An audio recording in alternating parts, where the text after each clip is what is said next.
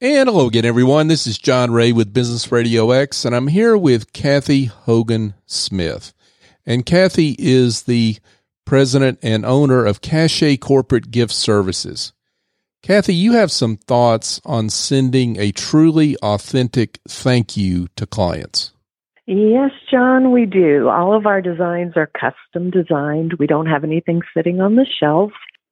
For example, a new client contacted us and wanted us to do a gift for uh, a fireman and a police officer. And uh, we went out and searched throughout our 2,500 plus vendors around the world and were able to pull off a really unique container.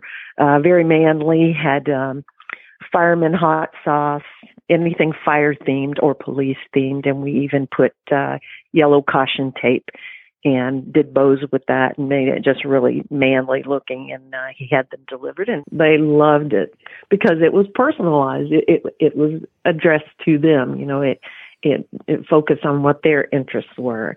And it's like I tell my clients I said you know if you're giving a gift you want to you don't want to put all your your literature and your pins and your mugs and all that kind of stuff in if it's a gift a true gift you want to be authentic. And so you want to focus it towards what they like.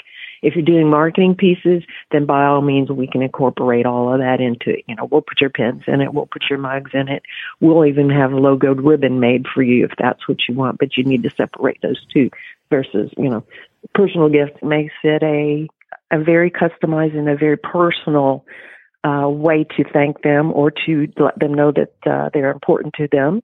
And um, we teach them how to express gratitude, authentic gratitude towards the people that help them in their business.